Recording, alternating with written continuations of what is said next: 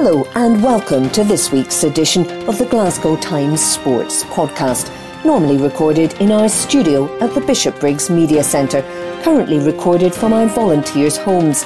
To keep in touch with us, use our social media platforms Facebook, Instagram, and Twitter, which are all at Cue and Review. That's C U E A N D R E V I E W. Or get in touch via information at cueandreview.com. That's information at C-U-E-A-N-D-R-E-V-I-E-W dot com. Please like and share our podcast and give us any constructive feedback. Evening Times Sport, March 1. Innovation in golf is fine, so long as there's a golden carrot, says Nick Rodger. Things have been getting fairly heated in the world of golf lately. So heated, in fact, you could probably brown a piece of bread on a toasting fork simply by holding it close to Greg Norman's strongly worded letter to the PGA Tour.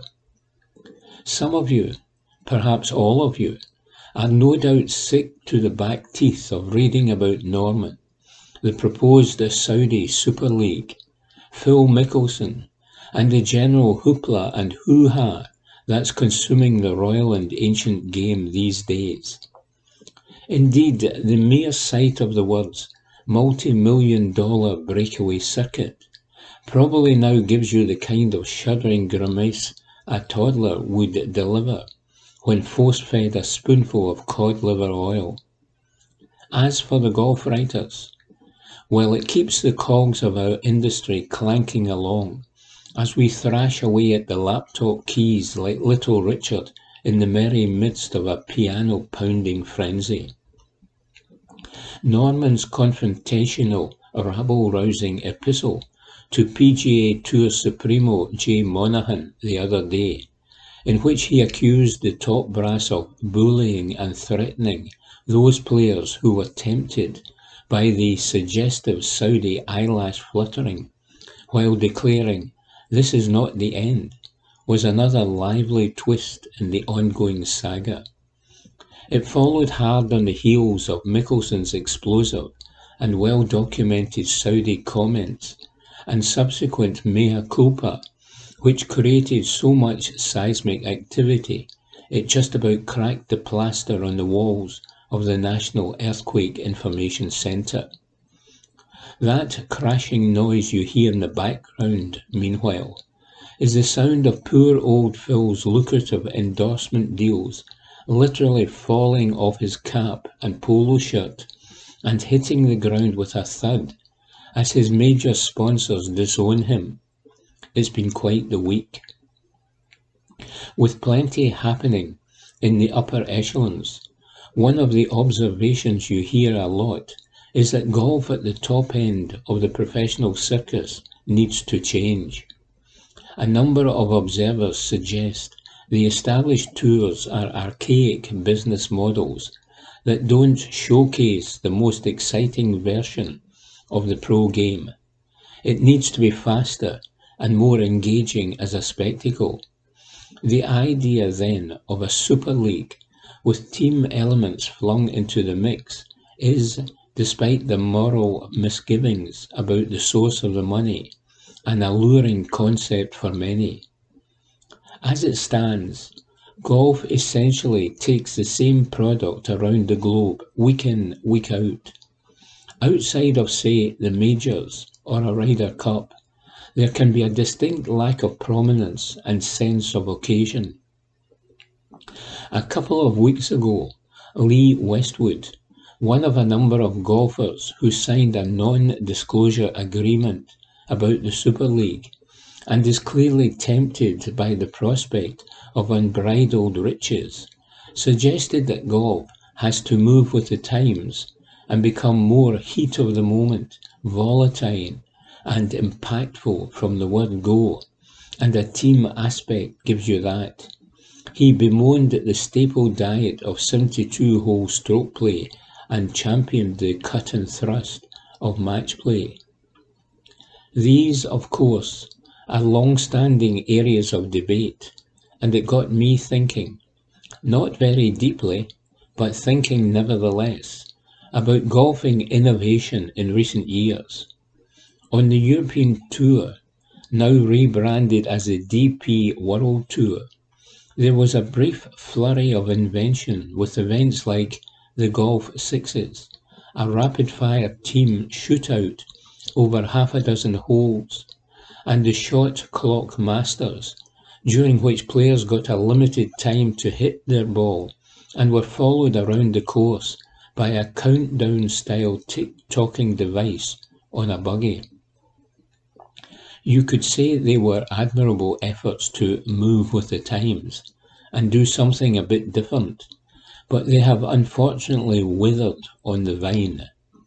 There is a tendency within golf for people to groan and grouse that the game is too stuck in its ways, but then continue to groan and grouse with sneering indifference when a tournament with some forward thinking and a willingness to experiment comes along. The reality for events like Golf Sixes or the Shot Clock Masters, of course, is that their success is defined by the players who are competing in them. Oh, and that small matter of money. Without box office names and big checks, outside the box thinking tends to get, well, put back in the box.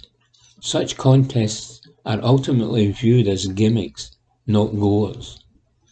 Let's face it, Westwood would never have entertained the idea of doubling up with a fellow Englishman in something like a golf sixes, which, by its short form nature, was impactful from the word go. But a Super League, the idea of golfing innovation is fine, as long as there's a golden carrot being dangled on a stick. And another thing, all this ongoing chatter about closed shop super leagues for the rich elite may be the talk of the golfing steamy, but events on the PGA Tour on Sunday showed that variety can still be the spice of life. Sepp Straka started 2022 at number 213 on the world rankings and was 176 going into last week's Honda Classic. By the end of a final round of fluctuating fortunes, those in the mix, the Austrian ended up winning his first PGA title tour by a shot from Shane Lowry. The only thing predictable in this game is its unpredictability, and that remains one of golf's wonderful strengths, says Nick Rodger. Evening Times Sport, March 1. Postecoglou's man management and ice cool air are underpinning Celtic's title tilt. Report by Matthew Lindsay. Ange Postecoglou might have felt that Hibernian had parked the bus in the cinch Premiership game at Easter Road on Sunday but there was never any prospect of him throwing his Celtic players under one afterwards. Fans of the Parkhead club may have been incensed by the top flight leader's toothless performance in the goalless draw in Leith, a disappointing result that handed Rangers the chance to move to within a point of them in the league table. But Postecoglou was always going to keep his cool so much has been spoken and written about the expansive style of play which the Greek Australian coach has introduced since arriving in Scotland back in June. And Ange Ball has, with its patient build up play from the back, inverted fullbacks, relentless pressing high up the pitch, extended periods of ball retention, and emphasis on attack, certainly been fascinating and enjoyable to watch. But the Celtic manager's masterful man management and icy demeanour off the park have been just as important to the Glasgow Giants' domestic resurgence in the 2021-22 campaign as his revolutionary tactics on it, and will be invaluable during what promises to be a tense run-in. Callum McGregor and his teammates lifted the Premier Sports Cup back in December, are in first place in the Premiership as well as the quarter-finals of the Scottish Cup, and are bidding to complete their fifth domestic treble in six years. However, they have suffered many disappointments and encountered several bumps in the road during the past seven months. At no stage has Postecoglou absolved himself of blame, or publicly castigated his players following them. Quite the opposite, in fact, has been the case. Nor has the 56-year-old, who has won leagues in Australia and Japan during his 28-year career on the training field and in the dugout, been adversely affected by the criticism and outcry which have followed draws and defeats. When Celtic failed to convert any of the scoring chances they created and lost 1-0 to Rangers at Ibrox in August, he immediately accepted full responsibility for their shortcomings in the final third. He had played Kyogo Furuhashi on the left of the front three in the absence of James Forrest and only moved him through the middle, where he made far more of an impact midway through the second half. He said, I should have started him there to begin with. When Celtic were beaten 1-0 by Livingston on the artificial pitch at the Tony Macaroni Stadium back in September, he was scathing about their efforts in defence and attack but he added, That falls on me to get it right. When Celtic were held to a 1-1 draw at home by Dundee United the following week and found themselves six points adrift of the defending champions in the table, he once again accepted culpability. The result is on me, he said. Instead of bemoaning Liel Abada and Jota for their missed opportunities, he lauded them. They were unbelievable, he said. I thought they were both outstanding. I couldn't praise them highly enough for their efforts. Is it any surprise that both men have since flourished with that sort of support? Postecoglou embarked on a major rebuilding job in the summer. Some of his signings made an immediate impression. Others have taken time to settle. But those who cost six-figure sums have all come good and established themselves in the first team. Knowing their manager was in their corner, regardless of the outcome at the final whistle, has allowed them to make mistakes, recover, improve and prosper. Many talented, expensive and experienced internationalists have arrived in the East End of Glasgow over the years and proved unable to cope with the scrutiny of playing for a club that is expected to win every game. But Abada, Cameron Carter-Vickers, Kyogo Furuhashi, Georgios Giakoumakis, Joe Hart, Reo Hatate, Josip Juranovic and Jota have simply gone from strength to strength. So it was no great surprise when Postecoglou launched a robust defence of his Celtic side following their stalemate with Hibs at the weekend. Privately, he may well have been unhappy with both the quality and number of opportunities the visitors had carved out and with their failure to score. But if he was, then he kept his own counsel. He said, We dominated the game. We played it on our terms. But obviously we didn't get our rewards and didn't get the goal we needed. But in terms of the performance, I thought the players, at a difficult venue on a difficult pitch, with the opposition sitting deep for the most part, were good. Why exacerbate a setback by further inflaming the situation? As it turned out, Rangers let a two-goal lead against Motherwell slip, were held to a 2-2 draw, and remained three adrift. The late great Walter Smith appreciated the intense pressure that footballers at Rangers were under and endeavoured to keep the atmosphere in training and on match days light-hearted and fun. His thinking was that they were under enough pressure from supporters and the media as it was. His policy served him well over the years. That is a trait which Postecoglou shares. He certainly diffused the growing concerns surrounding his new look side's concerning run of form after the United result in September with a little Antipodean humour. He said, It's a weird league. You call things early here, don't you? It's quite remarkable that seven games in, people are calling the title already. I know people are wanting to push me on some kind of edge of the ledge somewhere.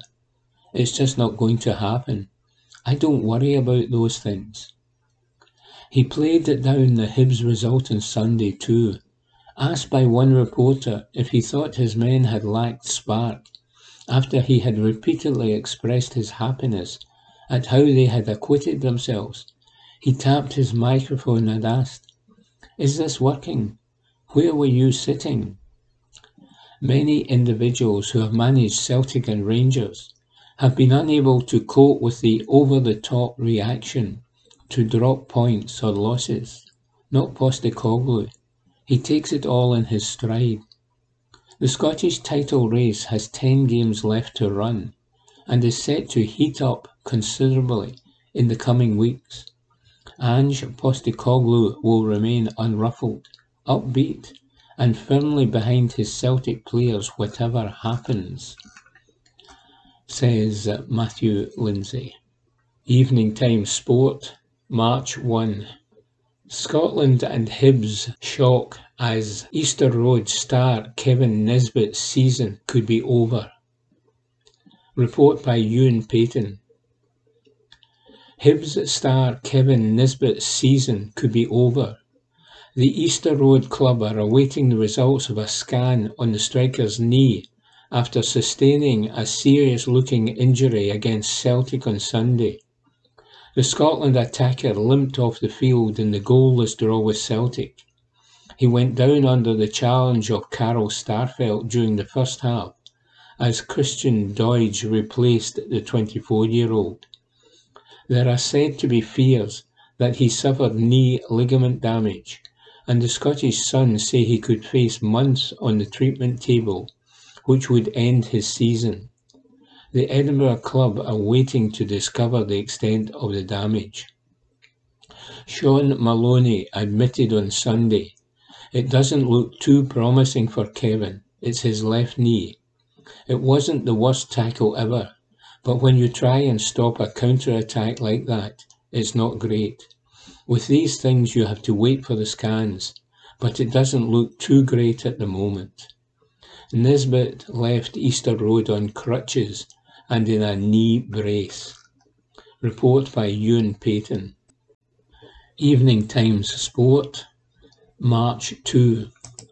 Chris Jack says pounds, pride and positions on the line if Rangers blow title defence. The league table offers hope for Rangers. The form guide suggests it could be misplaced as the Premiership title race enters its final stages.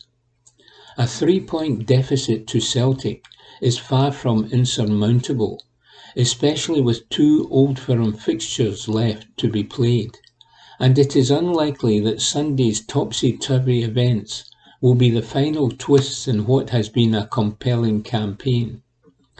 The fact that it is as close going into the final few weeks is great for business. For papers, broadcasters and the SPFL, a proper high stakes, down to the wire fight is the dream scenario after so many one-sided triumphs, even ones with great back stories in recent years. Whatever way it goes, whatever colour of ribbons are tied to the trophy come May, the final handful of fixtures offer genuine excitement and drama, which is added to by the knowledge of the long-term financial ramifications of success and failure. But Rangers should never have found themselves in this position. If the champions do not defend their title, it will be a monumental failure both on and off the park. For the first time in a long time, Rangers were operating from a position of strength and solidity last summer after clinching their first league flag in a decade. Title 55 was emotional and cherished, but it should have marked the beginning of a new era as well as the end of an old one at Ibrox. It offered Rangers an opportunity they have failed to grasp. Everything was stacked in their favour. Now, somehow, the odds are no better than 50 to 50 on whether they defend their title and bank the Champions League bounty that has been worked towards for so long and already missed out on once. Celtic has seen their 10 in a row dreams end in a nightmare. Neil Lennon was sacked as manager. Peter Lawwell stepped down as chief executive. And supporters had taken to the car park to demand that boardroom change as well as an overhaul of the football structure. A lengthy pursuit of Eddie Howe was ultimately pointless while Dominic McKay's tenure was short-lived, and Celtic were playing catch-up from the off this term. Ange Postecoglou had to revamp and rebuild the squad he inherited, as stalwarts of previous successes were sold off and untried signings made. Quite simply, Celtic should have been nowhere near Rangers this season, but it is they who are now champions elect, they who lead the way going into the final 10 games. Post performance levels may have varied in recent weeks, but the run of results speaks for itself, and Postecoglou's side deserve due praise for the manner in which they have put together a sequence that has turned them from hopeful challengers into potential champions. Even when Celtic stumbled on Sunday, it didn't cost them. That is just how it is going at Parkhead right now, and those of a green and white persuasion can perhaps feel that this year might be their year after all. If it is, if that is how it turns out this term, then what an embarrassing fall from grace it will have been for Rangers. The champions must now stand up and be counted, must show what they are made of. The ruthless, relentless approach of last season, the swagger and the dominance has gone, and Rangers have been masters of their own slide since last summer. Serious questions must be asked over the recruitment going back to last January. Rangers have stood still and arguably gone backwards. A squad that achieved its goal, that climbed its Everest, has never looked like being able to go again. Winning one title, even one as significant as 55, is not enough, and great Rangers sides are the ones who succeed time and again. The champions have almost stumbled their way through this season, and there has been no rhythm, no real momentum, as opportunities have been missed along the way. Now there is no margin for error left. As Steven Gerrard became disillusioned with life at Ibrox and key relationships disintegrated, Rangers' campaign faltered. The arrival of Giovanni van Bronckhorst provided only brief optimism. From a solid lead heading into the winter break, Rangers now trail, and the points drop to Aberdeen, Ross County, Dundee United and Motherwell, as well as the humiliating Old Firm defeat at Parkhead, leave the champions on the back foot. Yes, The gap is only three points. Yes, Van Bronckhorst's side may still come out on top. Yes, if Rangers do win the league, then it will be deservedly so. But that doesn't mean that the criticisms and concerns about where they are right now are not valid. It would have seemed almost inconceivable at the start of the season that the champions could find themselves in this position and that the margins could be so nail-bitingly tight. Van Bronckhorst and Captain James Tavernier dismissed questions over the mentality of the squad in the aftermath of the draw with Motherwell and pointed out that there were no such queries following the memorable and remarkable nights against Borussia Dortmund. Those fixtures are the exception rather than the rule, however. The performances and the results can never be dismissed given how impressive they were, but they will count for nothing if Rangers are left empty-handed in the Premiership. It takes a certain mindset to be able to overcome such a talented opponent, but the one that sees teams notch up win after win after win is very different, and that drive just hasn't been there from Rangers this term. The squad should have been freshened up to give a new impetus last summer, and the signings in January have done nothing to help the cause as the reality has proven to be very different from the hype. It would be quite the collapse if Rangers were to go from such a high to such a low within the space of 12 months, and the loss of the title would be damaging on and off the park. Knowing that it was their own fault would hurt even more. Pounds, pride and positions are on the line at Ibrox, says Chris Jack. Evening Times Sport, March 2. PGA Teacher of the Year Craig Miller helping shape golf German wonderkid. Report by Nick Rodger. Readers of a certain vintage may recall the scenes of unbridled jubilation that were sparked by a hole-in-one from Stirling professional Ian Collins during the 1987 Scottish PGA Championship. Collins, of course, had every reason to be utterly cock-a-hoop. His ace won him a Porsche worth £37,000. The eruption of glorious rapture, meanwhile, were captured by the TV cameras and really should be preserved on a commemorative show reel by British Pathé. We used to go up to Ian's at Christmas, and after a few bottles of wine, the video would uh, be put on of him running up the entire length of the hole and collapsing on the green, chuckled Craig Miller, who served his professional apprenticeship under the genial Collins back in yesterday. Thirty-five years after his old boss got the keys to a Porsche, Miller is helping to fine-tune the workings of a special piece of German golf engineering. His nurturing of last season's DP World Tour Rookie of the Year, Matthias Schmidt, has helped 5XL Miller earn the Teacher of the Year award from the PGA of Germany. Originally from Burntisland, Miller moved to Bavaria some 25 years ago and has established a flourishing golf school in Herzogenaurach, the town which houses the headquarters of global brands Adidas and Puma.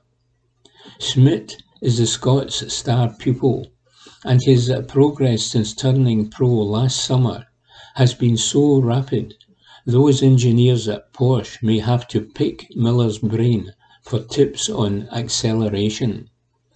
A winner of two European Amateur Championship crowns, 24-year-old Schmidt joined the paid ranks after winning the silver medal at last July's Open Championship and earned his full tour card from just seven starts on the main circuit. The work with Matthias has really put me on the radar, said the 50 year old, of the mutual benefits of this alliance. Thankfully, I managed to help him get on an upward trend. Getting his tour card from just seven starts is phenomenal. Not many do it that way. He's going to be the next superstar, I'm sure of that. He had a great natural talent when he first came to me, and we just tried to do a step by step progression. I like my players to give me lots of feedback as opposed to me just saying, this is what we are doing. With Matthias, there has been a lot of discussion, and I add the technical side to the feel he has. It works well. As he develops as a player, I'm developing as a coach. Miller did harbour touring ambitions himself and did make it onto the Challenge Tour, but coaching remained his enduring passion.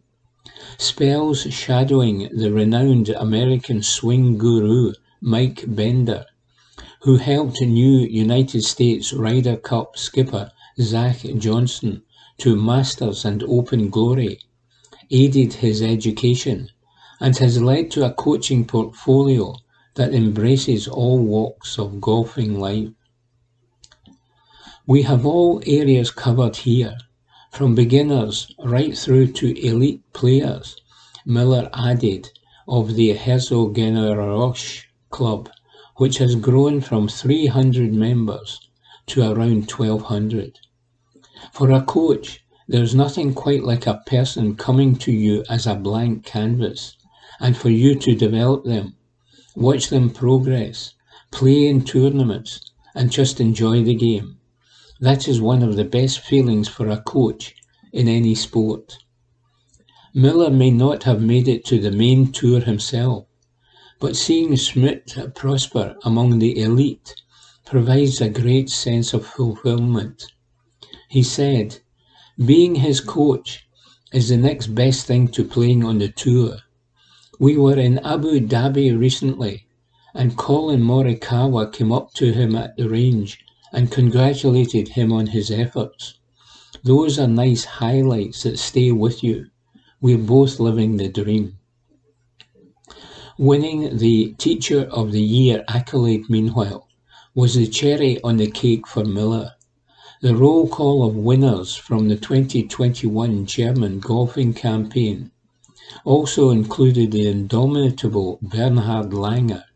An oldie so golden, he should be housed next to the bullion in the Deutsche Bundesbank. Reflected Miller, Bernhard won the Player of the Year award, and then the final prize of the evening was my one. To follow on from such a great ambassador of German golf was pretty special. This is the biggest award for coaches in the country, voted for by over 2,000 members. I'm very proud of that. Report by Nick Rodger. Evening Time Sport, March 2. Postecoglou proud to lead Celtic to Australia. Report by Graham McGarry. Proud Ange Postecoglou says he is excited by the prospect of taking his Celtic side to face Rangers in Australia as their city rivals follow them to a friendly tournament taking place down under during the World Cup. The Celtic manager is thrilled he will get the chance to lead his team out in his homeland, hoping that the appearance in Sydney in late November will go some way to repaying the backing he has enjoyed from Celtic supporters in Australia and the Australian football community as a whole since he came to Glasgow. And he thinks that Scottish football should be doing more to sell what is unique about our game to the rest of the world. Said Postecoglou, we have been invited to a tournament in Australia, which for selfish reasons is fairly exciting for me. Celtic have been there a couple of times before, and it's always been brilliant for the fans down there.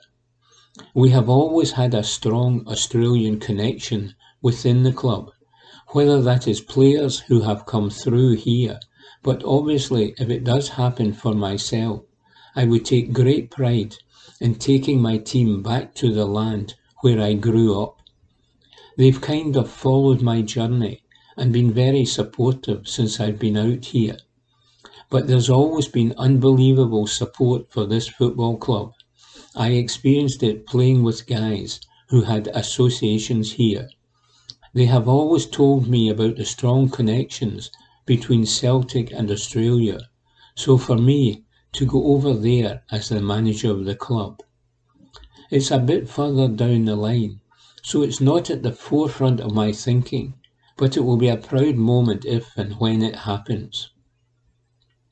Rangers have now officially confirmed their own involvement in the tournament, with a club source saying they are finalising plans.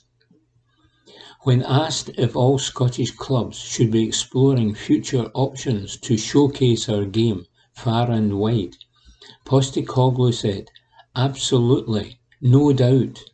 I don't think people will be surprised, but the club does have such a global reach anyway for all intents and purposes, if you asked people on that side of the world to name the biggest clubs, Celtic would be amongst them, and they would be amongst the most historic clubs and the ones they feel most connected to. Like I said, because I grew up where I did, there was constant connections with Celtic in Australia, so I always felt it was one of those iconic clubs.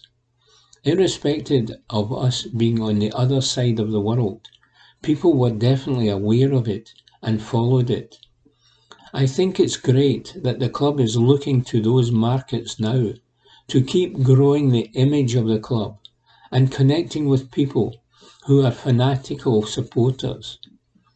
You've got to understand that in Australia, they are getting up at 2 a.m. or 3 a.m and going to their local to watch the game. That's real commitment, mate. Most of them are probably going to work the next day too. So they love this football club, and it will be great to take them there. Report by Graham McGarry. Evening Times Sport, March 2. Rangers and Celtic set for Sydney Super Cup showdown. Report by Chris Jack. Rangers and Celtic will go head to head down under after signing up for the Sydney Super Cup. Celtic confirmed on Tuesday that boss Ange Postecoglou would return home in November as part of a four-team tournament. The competition, due to start on November 16, will see the old firm meet abroad for the first time and also feature A-League sides Sydney FC and Western Sydney. And Western Sydney's Minister for Enterprise, Investment and Trade, Minister for Tourism and Sport, Stuart Ayres, is delighted to have the Glasgow Giants signed up. He said, Sydney has kicked another goal as Australia's home of football with the world's best clubs coming out to play our hometown heroes in the Sydney Super Cup. What better way to start than with a historic rivalry like the Celtic versus Rangers derby? This will be the first time in history this iconic matchup has been played outside Scotland, so this will be a huge attraction for football fans domestically and abroad. With three big matches played over five nights, visiting football fans will have an opportunity for an extended stay in the harbour city, enjoying our vast cultural offerings and vibrant hospitality and nightlife in one of the world's great sporting cities. The benefits for our city and state will be huge as we look to bring visitors back to Sydney by creating a regular blockbuster biannual event that will showcase our city, our local teams, and our world-class stadiums to the rest of the world. The New South Wales Government is focused on delivering marquee events like the Sydney Super Cup that capture the world's attention, drive the New South Wales visitor economy, and build Sydney's reputation as the major events capital of the Asia Pacific. Report by Chris Jack. Evening Times Sport, March 3. Kris Boyd reckons Van Bronckhorst does not trust his squad. Report by Ewan Payton. Giovanni Van Bronckhorst doesn't fully trust his Rangers squad, and that's the view of former Ibrox hero Kris Boyd. Rangers beat St Johnstone 1-0 last night to remain in the title race with Celtic with the gap at the summit of the Premiership still just three points. Despite the Light Blues lo- looking tired, Van Bronckhorst opted against making any substitutes in the narrow win, and that has led Boyd to think there will be big changes coming to the first team in the summer.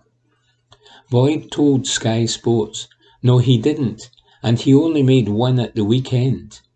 I don't really think Van Bronckhorst trusts his squad. I think when you look at the European games and the effort put in during the games against Borussia Dortmund, there wasn't many changes as well. I don't know. You look at Borna Barisic. He plays a lot of games and then he doesn't find himself in. Leon Balogun comes back in. Calvin Bassey goes back there. Glenn Kamara comes back and Ryan Jack comes back in. Stephen Davis, where is he? So there's not really a lot of changes from the manager. You kind of get the feeling that if you want that opportunity, it's not really coming for the Rangers players. I think that the ones who have got the jersey, if they keep performing, there is a reluctance to change it. It maybe tells us there might be an overhaul to come in the summer.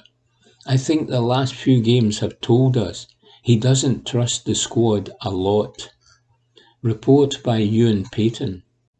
Evening Times Sport, March 3. Postecoglou gives positive Giakoumakis update. Report by Graham McGarry. Ange Postecoglou says that striker Georgios Giakoumakis will be back for the trip to Livingston on Sunday after missing out his side's win over St Mirren at Celtic Park last night. The forward also missed the goalless draw against Hibs at Easter Road on Sunday after picking up an illness, and despite Postecoglou rating his chances of being involved against the Saints as 50-50 on Tuesday, the Greek forward wasn't able to make the squad. The Celtic manager is delighted to have him back among his options for the visit to the Tony Macaroni Arena, a venue where Celtic have historically struggled and where they suffered their last domestic loss back in September.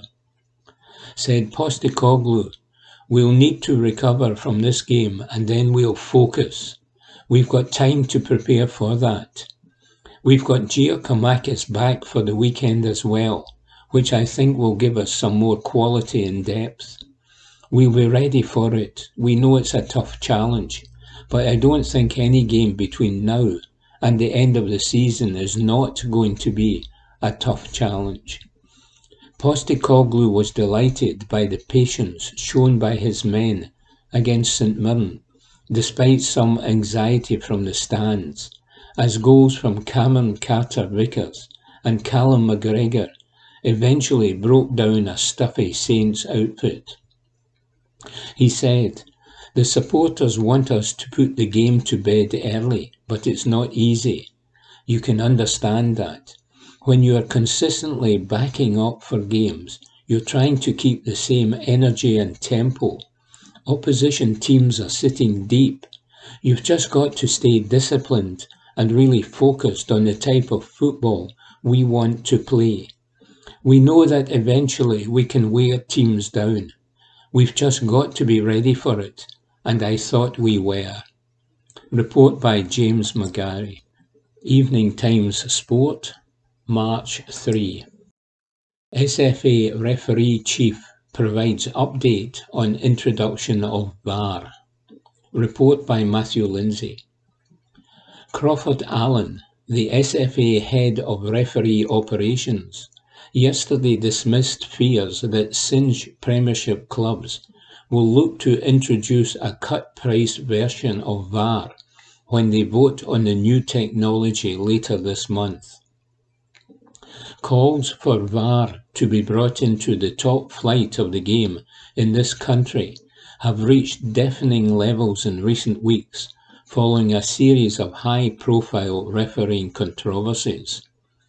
However, many owners of Premiership clubs have grown increasingly concerned about the cost after it was proposed that they move from having four fixed cameras at each ground to six manned cameras.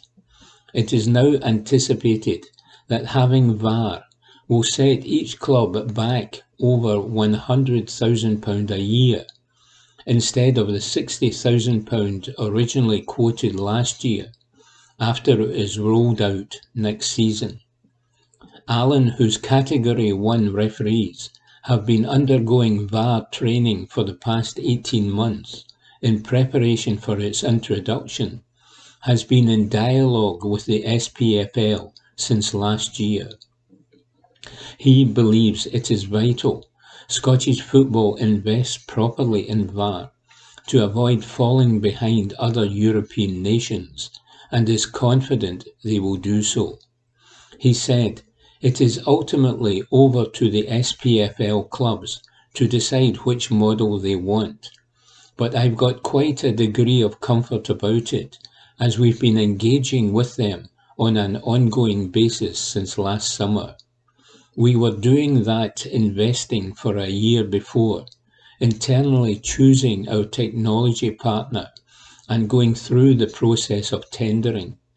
But the vibes we got last summer was strong enough for us to start this as we had a meeting with the Premiership clubs last September, which was positive.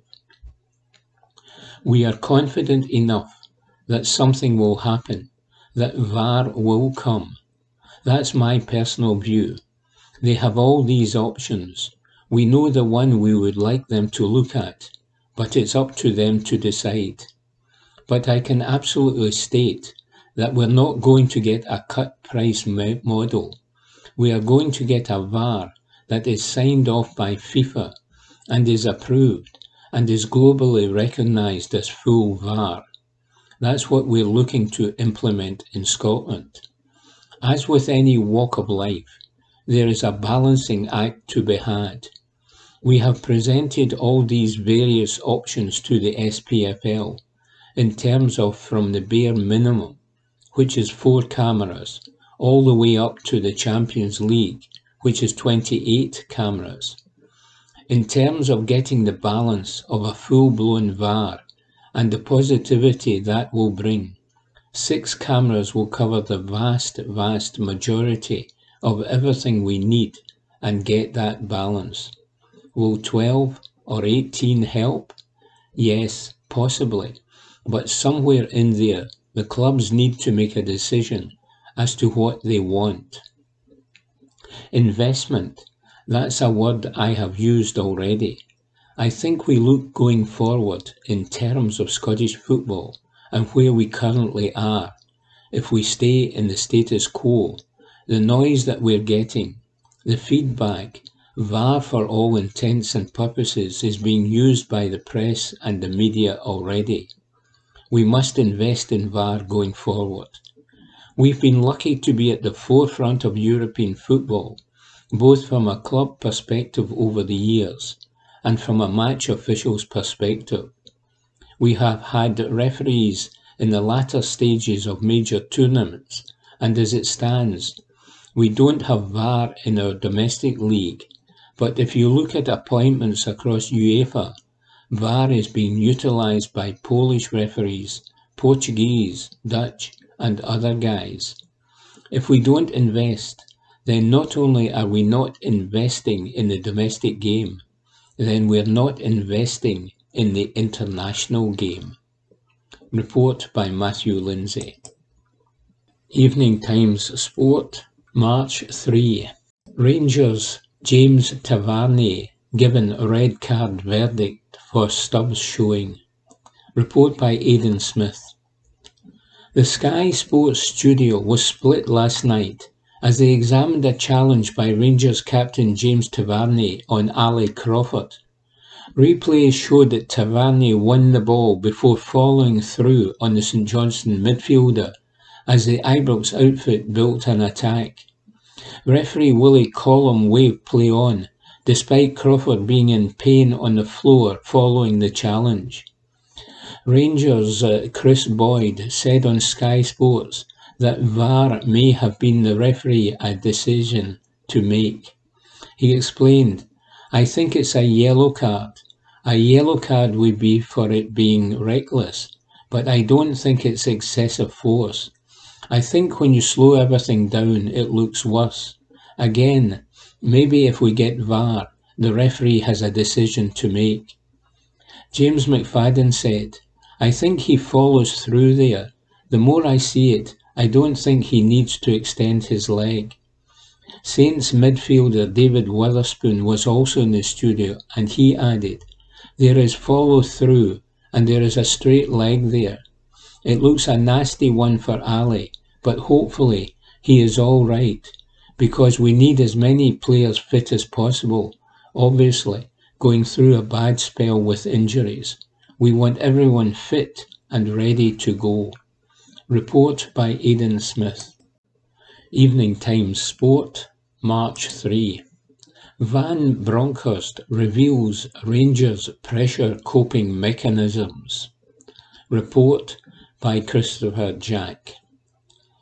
The stream of comment and conjecture is nothing new for Giovanni Van Bronckhorst, but it is in his own mind that, that he listens to as Ibrox noise levels continue to increase. In times of success, the adulation at a club like Rangers offers a thrill that is rarely replicated. In moments of strife, the pressure only intensifies on those who carry the burden. Van Bronckhorst finds himself in that very situation right now, as, after just three wins out of eight fixtures, Rangers were preparing to face St Johnstone in Premiership action last evening. The deficit to Celtic stands at three points, but the champions are on the back foot in the title race and are now in need of a heroic run to ensure they defend their league flag. The cheers in the aftermath of the draw with Dortmund turned to jeers against the Steelmen on Sunday, and Van Bronckhorst understands as well as anyone the weight of expectation that now rests on the shoulders of he and his players. Van Bronckhorst said, I know the club I know the feeling of becoming a manager of a big club. It comes with pressure. It comes with questions. So for me, that's what I expected, what I am used to. But for me, the most important thing is to be clear on the path we want to go, how we want to play. I know I am responsible for the tactics, for picking the starting lineup, so I don't need any advice or influence. Of course, people will talk about it in a very good way and also in a very negative way when the results are not there. But I just have to be clear in my head and go on the path I want to go with my team and with the club. For me, that's the most important thing. Everyone is entitled to comments or criticism. That's also the beauty of football. Everyone has opinions but in the end, I have to make my decisions how I want to make them, and that's only with my own thinking in mind. The meeting with Motherwell looked like being a potentially defining one for Rangers, as they took to the field just minutes after Celtic were hurled by Hibs. If the champions don't retain their title, it will go down as one of the key afternoons of the campaign after Van Bronckhorst's side squandered their two-goal lead. It is rare for both sides of the old firm to stumble at the same time. It was undoubtedly an opportunity missed for Rangers. Van Bronckhorst said, That's normal. Every club has its own ambitions, its own goals in the season. It can be from being champions and qualifying for Europe to avoiding relegation. All the teams now with 10 games left will do anything to win those games. That's normal in the season. It's never easy to win games in this league. We have seen that already this season. We just have to continue and after 38 games, the one that is on top is the champions. It's as simple as that.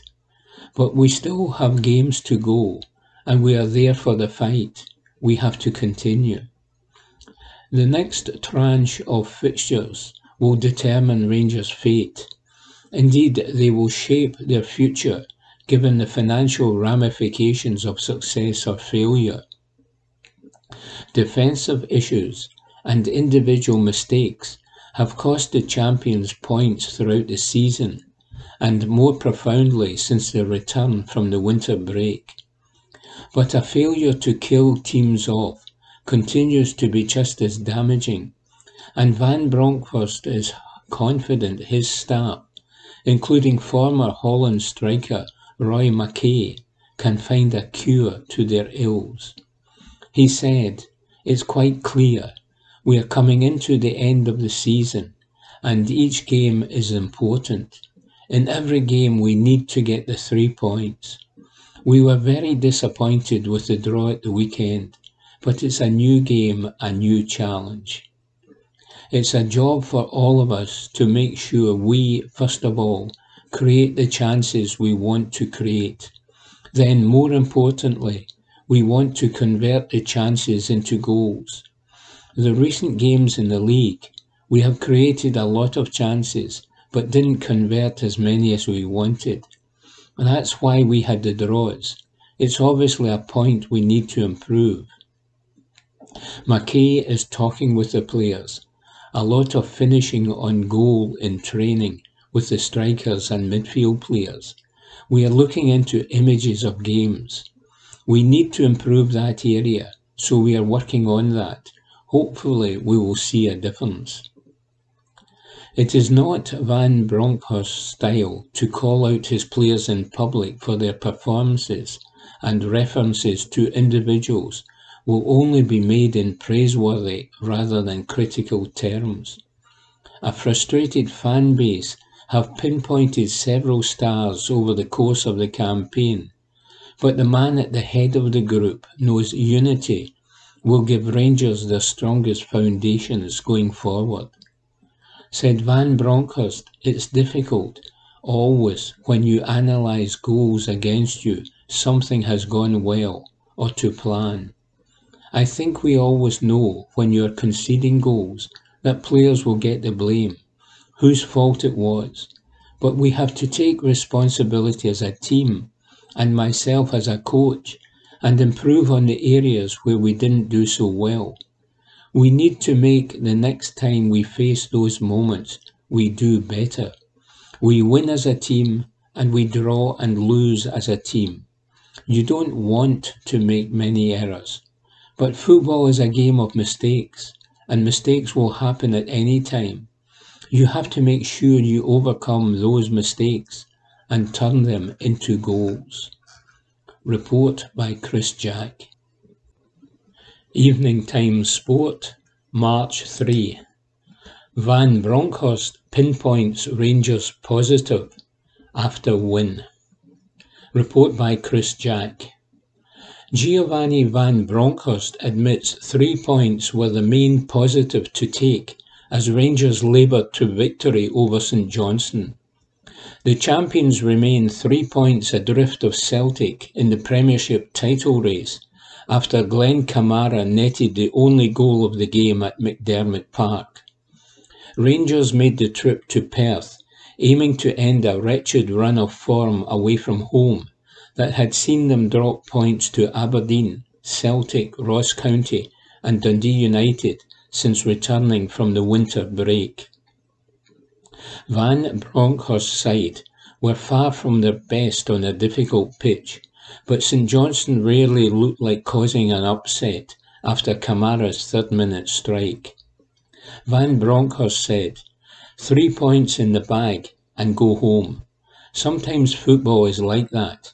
This was a very tough game with a lot of duels. There were a lot of long balls, and the pitch wasn't of the standard we want to play our game. So we had to play a little bit differently, and the early goal lifted us. They opened up after that, and we had a lot of chances to score in the first half. Morelos hit the post. Scotty had a shot from close range over the bar. In the second half, we didn't give any chances away, and we had to fight to win the game and we did. The early goal was important, as they started with five defenders and then changed their system. That made it a little bit easier. It was a good start, but as we have seen before, we had many chances again. I think defensively we were very solid and we won our duels. Sometimes a game needs that, and this was one of them. If you score a goal and you are very ruthless in your defending, you will win the game. Once again, we could have won by a greater margin, but I am really happy with the points. We needed them. Rangers will now turn their attentions to the visit of Aberdeen this weekend, as they attempt to finally build some momentum in their top flight title defence and Kamara was fully aware of the importance of victory over St Johnstone, as he proved to be an unlikely hero for the Light Blues.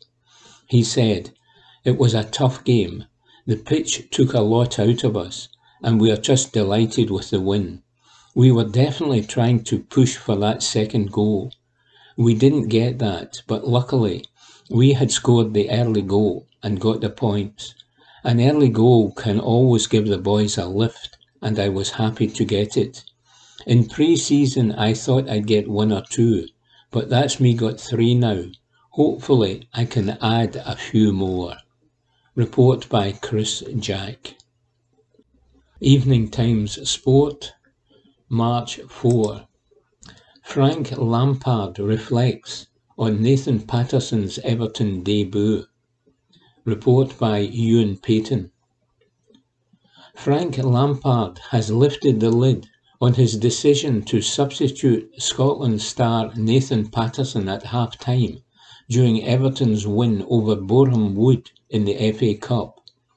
It was Patterson's first appearance for the Toffees since arriving from Rangers in the summer in a deal believed to be worth around £16 million. The 20-year-old was deployed in a right wing-back role, as Lampard played three centre-backs. However, while it was great for the former Gers youngster to finally get his debut for the Premier League club, it didn't go totally to plan, as he was subbed off at the break. Richarlison came off the bench with the game goalless.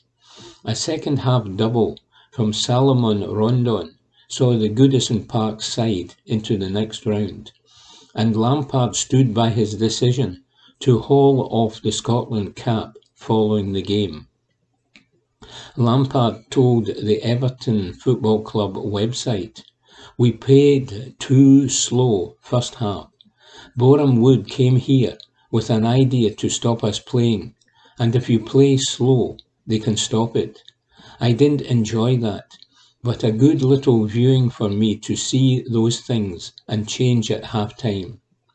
Generally, the whole team had a different tempo in the second half and were comfortable in the second half. We wanted an extra player up the pitch who could give them problems, receive the ball and cause them problems. It wasn't necessarily a slam on Nathan Patterson. It's not nice on a debut. I thought he did okay, but from the way we were playing with our wing-backs, I wanted him to break that line, and he wasn't. It allowed them to sit back, so the formation change helped us. Report by Ewan Payton. Evening Times Sport, March 4. Don Robertson warns abuse is driving new referees out of football. Report by Matthew Lindsay. In the seven years that he has been refereeing in the top flight of Scottish football, Don Robertson has not so much developed a thick skin as grown a rhinoceros hide. The bile that is aimed in his direction from the stands on a Saturday afternoon, and the criticism that rains down on him after he blows the final whistle, regardless of how well he has fared, no longer bothers him as much as it did when he started out.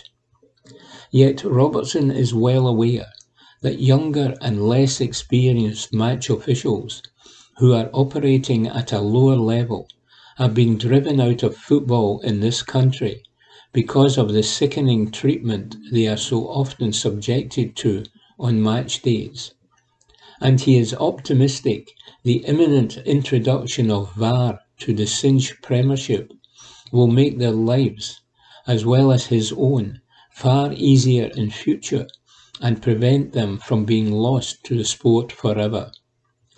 The SFA believe the escalating condemnation of referees following controversial incidents in high-profile cup and league matches is having a trickle-down effect and is empowering players, coaches and supporters to target their officials with verbal and in some cases even physical attacks.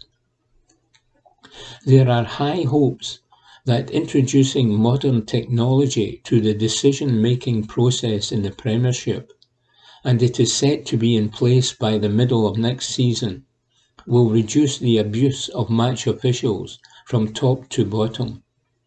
Said Robertson, at grassroots level, there is absolutely a big problem retaining referees.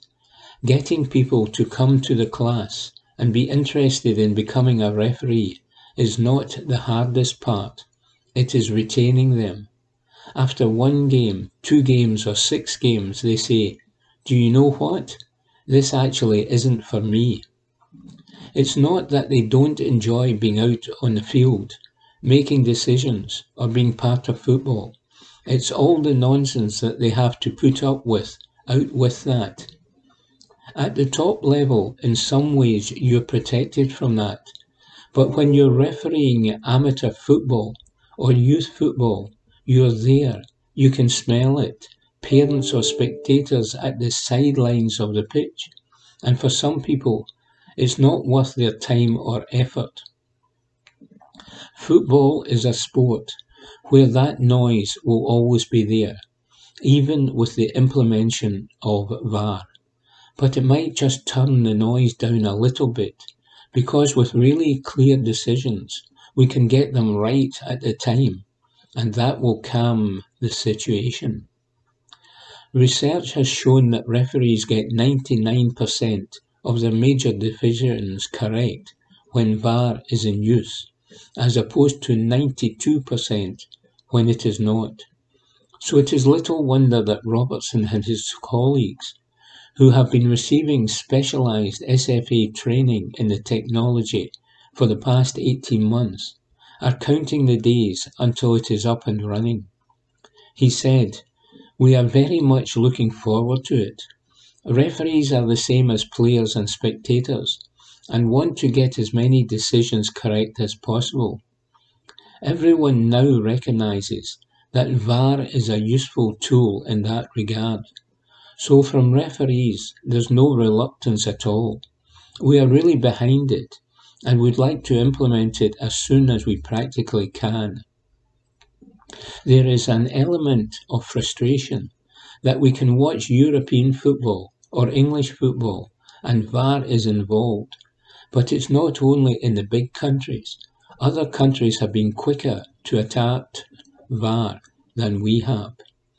We can see that referees are making similar decisions to those we make in Scotland, but they have VAR to help them. We don't have that second opportunity that VAR allows, but everyone is trying to push the implementation of VAR, and we are getting closer to it finally happening. At the moment, Robertson can sometimes be the one man in a 60,000 capacity crowd who is unaware that he has got something badly wrong. He said, It's horrible. We are in 2022, so there can be a decision on the field that I call incorrectly, and within seconds viewers at home can see what the decision should have been, and within seconds spectators in the stadium can see it on their phones. Often you're the only guy in the stadium who doesn't know. VAR is an opportunity to solve that problem. You can get that decision right on the field and it won't be an injustice on the team. Then, as a referee, I will not be coming in at the end of the game thinking, I have affected the result of the game by a mistake I have made. The Ryan Kent goal that was disallowed after a VAR check during Rangers' win over Borussia Dortmund at Ibrox last week highlighted that it is not a perfect system, and Robertson acknowledges that mistakes will still happen. However, he speaks to match officials in other countries and is confident it will mean the outcomes of matches are no longer decided by errors. He said, I keep in contact with a lot of referees whom I have worked with throughout Europe who have seen VAR implemented in their leagues. The feedback I have received from a lot of countries is that with VAR you no longer have the howler, the really clear, obvious, incorrect decision that affects the outcome of the game. That no longer happens with VAR. It doesn't take away a lot of the debate in football. Was it a foul? Was it not a foul? What kind of contact did he make there? But a player being two yards offside and scoring the winning goal? With VAR, that doesn't happen. A consequence of that is the decision on the field is correct. The sense of injustice from the team is gone because the decision is made on the field correctly with the use of VAR, then the days of talking about it and the agendas that arises out of addition like that are gone. Report by Matthew Lindsay. Evening Times Sport, March 7. The Monday Kickoff. Malky Mackay deserves all the plaudits. Report by James Morgan. Some rare praise for Malky. It's frowned upon if you say anything good about Malky Mackay these days, but here goes anyway. In recent weeks, it has become increasingly clear that the job the Ross County manager has been doing in Dingwall is pretty remarkable. County may have flirted with the relegation zone for most of the campaign, but due to the compacted nature of the tranche of teams between fourth and tenth in the Premiership, the Highlanders have flown up the table with a series of wins in recent weeks. They signed well during the summer, even providing prospective new players with information packs on places to live, eat and see in the Dingwall area.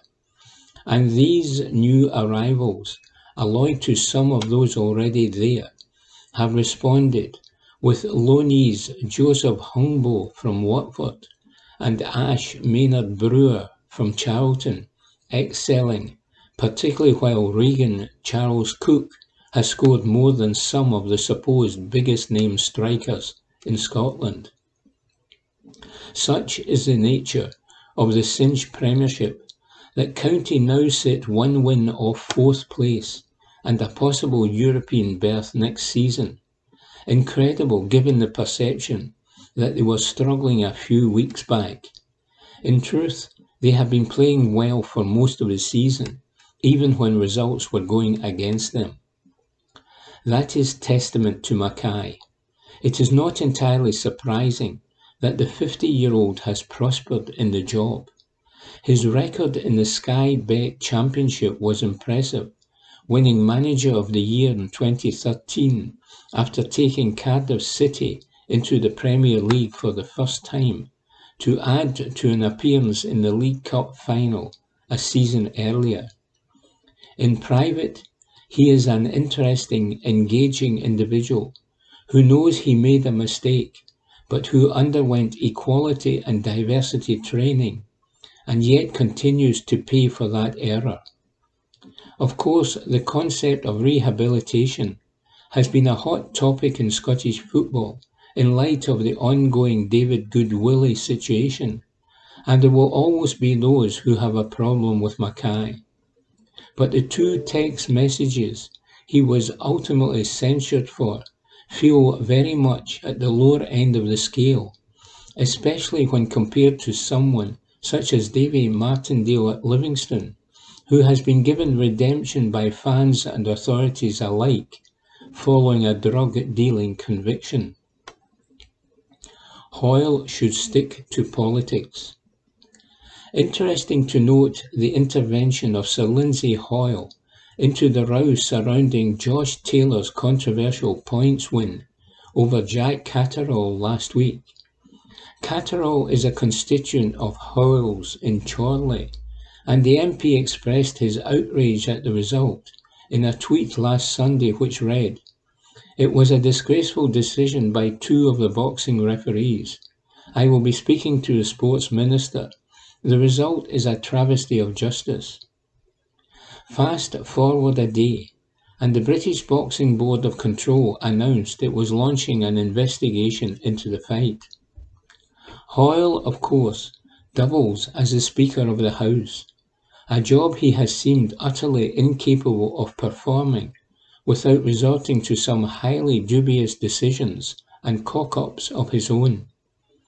In November, he apologised for wrongly calling a British Asian MP Mohammed during a debate on racism in cricket. Then he had a bigger problem with Ian Blackford calling Boris Johnson a liar in Parliament than Johnson actually misleading Parliament itself. There are more. Alas, the list is heading towards the same size as the number of Russian oligarchs who have secreted money into British society over the past two decades. Red Star Warning Red Star Belgrade warmed up for their Europa League last 16 encounter against Rangers with a thumping 5 0 victory over Novi Pazar yesterday afternoon. There's not much to read into that, of course. Dejan Stankovic's men have lost just once all season and were 4 0 up after 21 minutes against the team that is rooted to the bottom of the Superliga table after 26 matches. Former Rangers and Serbia defender Gordan Petric appeared in these pages in recent days, claiming Red Star had little chance against Rangers over the two legs, the first of which is on Thursday night. But one only needs to look at the Serbian side's form to see that there will be no pushovers. They have lost just once in 15 matches and topped a Europa League group containing Braga, Ludogorets and Midtjylland, Champions League conquerors of Celtic, to reach this phase. Yes, the expectation is that Van Bronckhorst's side will have too much for Red Star, but they have exited Europe twice in recent seasons at the hands of teams like Rapid Vienna and Slavia Prague, who, on paper at least, have looked inferior. Weary on Wearside. When Alex Neil succeeded Lee Johnson as manager of Sunderland on February 11, the Black Cats sat in fourth place, a mere two points behind the automatic promotion places. Sunderland had been very active during the January transfer window, bringing in a number of high-profile players, including Jermaine Defoe from Rangers and the former Celtic winger Patrick Roberts, and Johnson, once of Hearts and Kilmarnock, paid the price for a 6 0 defeat at Bolton Wanderers. But since then it has hardly been a rose garden for Neil, who had been out of work since his sacking by Preston last March. The defeats have dried up, but Sunderland have won just once since the Scot took charge and now find themselves outside the play-off spots and 11 points adrift at the top of the top two. All is not lost, but at a club as neurotic as Sunderland, it would be little surprise if Neil's efforts for the remainder of this campaign will ultimately be in vain. Warne deserves more respect. It took all of an hour for the announcement of Shane Warne's death on social media to turn into a commentary on how he was once the boyfriend of Liz Hurley, and lavish praise subsequently followed. This is the man who had more than 700 wickets and 3,000 tests having his list of greatest achievements reduced to the time he ploughed an English actress. Then there were those debating his vaccination status for some political point scoring. Newsflash people died prematurely of heart attacks long before COVID. The overwhelming conclusion when venturing online to read comments these days is that more often than not, that those making the observations have been untouched by any kind of personal tragedy themselves. There is nothing wrong with a bit of levity when it comes to death, of course, but it seems that the times when the demise of a sportsman or woman was greeted with the kind of respect it deserved are long gone. 5. The number of games without a win at the Tony Macaronius Stadium that Celtic ended following victory over Livingston yesterday it is one of the peculiarities of modern football that no matter the years that pass or the change in personnel, teams have droughts for inexplicable reasons against particular foes. Psychological factors can be the greatest opponent a player or team can face in any given match, but this Celtic team seems to be made of sterner stuff, says James Morgan. And that was this week's Glasgow Times Sport podcast, normally recorded in our studio at the Bishopbriggs Media Centre, currently recorded from our volunteers' homes with the publisher's kind permission. Thanks for listening.